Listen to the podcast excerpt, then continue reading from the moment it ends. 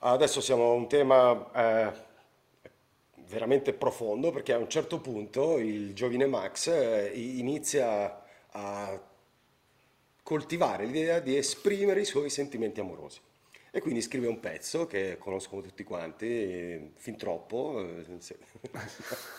pure troppo. Pure troppo. Con questa poi la taglieremo, è un inside joke tra me e te. L'hai visto Salvini che canta come mai? Sì, me l'ho vista. Questa è tagliata, adesso in 3, 2, 1 riprendo. Il pezzo si chiama Come mai, lo conosciamo tutti, ma come mai? E poi mi trovo a scrivere chilometri di lettere. Scusate, è veramente una cosa tremenda, lo so. Però sai, gli 883 servono anche a questo, che se lo possono fare loro lo puoi fare anche tu, e quindi canto anch'io. No Max, no, ma era assolutamente vero, ma è vero anche che gli 883, tu pensa, la cosa assurda è che quella canzone lì, Come mai, io non avrei mai voluto che uscisse, cioè io ho combattuto proprio strenuamente con Claudio Cecchetto, dire no, ma non ci rappresenta, no, le canzoni d'amore no, le hanno fatte tutti, una rottura di maroni incredibile sta cosa, eccetera, eccetera. E lui mi disse, no, ma mi assumo io la responsabilità. Se va male l'album, che era North, Sud, West, Est, a causa di quella canzone, non vi preoccupate, cioè, ci rimetto io, non... insomma, è tutta la mia responsabilità, mi assumo io tutta la responsabilità del caso. E invece andò benissimo, ecco. Andò benissimo. Ma il tema del pezzo, che vorrei affrontare nel pezzo, sono le lettere d'amore, perché... Chi è che scrive oggi più oramai? Le lettere d'amore. Noi le scrivevamo, io le scrivevo, tu pure. Quindi parlami un po' di lettere d'amore. Parlami un po'. Verissimo, le lettere d'amore erano... allora, c'era proprio tutta un'educazione letteraria e stilistica nei confronti delle lettere d'amore. Cioè, non era un genere... così facile da affrontare. Si cominciava dalle scuole medie, probabilmente, no?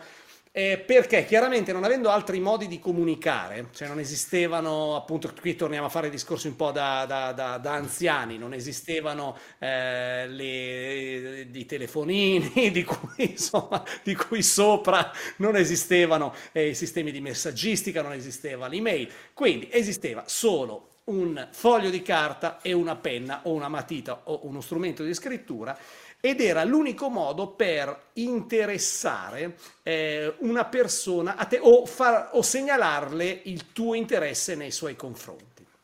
Sostanzialmente quindi bisognava addestrarsi, si cominciava da piccoli, appunto, ciao come stai, mi piaci tanto, il cuoricino, le cose, e poi si arrivava al genere letterario vero e proprio durante l'età, insomma, del bisogno compulsivo di trovare un'interfaccia con l'altro sesso, o comunque con una persona che, insomma, verso la quale si provava attrazione.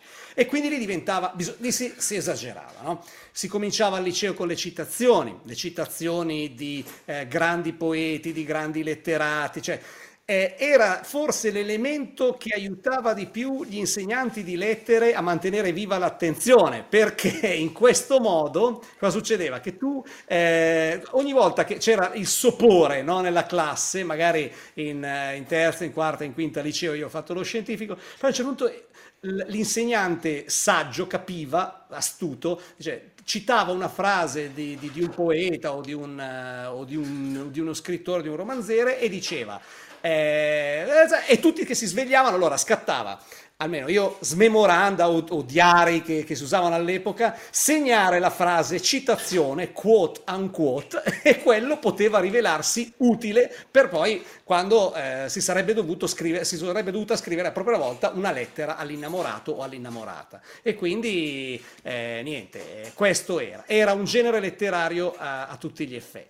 Marco. E quindi da lì poi si lavorava per capire la psicologia della vita, vittima predestinata, quindi capire che cosa avrebbe voluto sentirsi dire, cosa avrebbe preferito sentirsi dire, e da lì poi cercavi di improvvisare. Comunque le lettere d'amore sono state, dal mio punto di vista, un'educazione letteraria fondamentale per imparare anche a fare quello che poi è diventato il mio lavoro, no? Scrivere i testi nasce in parte anche da lì.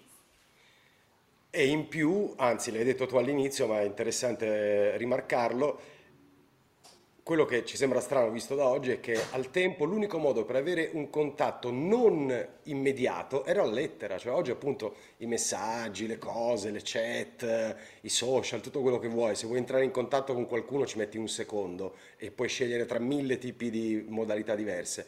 A quel tempo niente, o l'amica, come dicevamo in un altro episodio del nostro racconto, quindi dicevi all'amica, quindi l'ambasciatrice, la Cyrano, diciamo, della situazione, oppure dovevi scrivere la lettera. E poi era bello, a un certo punto, parliamo di quando abbiamo iniziato a ricevere delle lettere scritte con la penna rosa sui fogli oro. È vero. Quello era bellissimo. Allora, poi c'era il mondo della calligrafia, era fondamentale, cioè la bellezza di una lettera, del ricevere una lettera di una ragazza che spesso aveva questi ingredienti. Si sentiva un profumo strano e non capivi se fosse la carta profumata, se fosse l'inchiostro, se loro avessero un inchiostro che a noi non vendevano, delle penne assolutamente la cui vendita era preclusa agli uomini e ai maschi, ed era tutto arrotondato, cioè spesso le ragazze, almeno della mia generazione, avevano questa calligrafia un po' cicciotta che si allargava sulle O, c'erano i cuoricini al posto dei puntini sulle I, c'era tutto un lavoro di grafica che ecco perché quando dici, quando vai a vedere, sai, i discorsi di Steve Jobs e dice io ho fatto studi di calligrafia e di tipografia, mi sono stati molto utili. È vero, perché da quello puoi capire tantissime cose, no? Cioè sono degli elementi assolutamente fondamentali per capire la psicologia e il messaggio di chi ti sta scrivendo. Cioè a volte la forma del significante è più importante del significato stesso.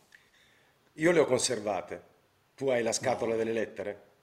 Sì, allora io ho fatto finta di no, però in realtà ho una scatola di latta a casa che credo che non esista neanche più come materiale, probabilmente credo che la latta non sia ecocompatibile, cioè oggi non credo che si possa più.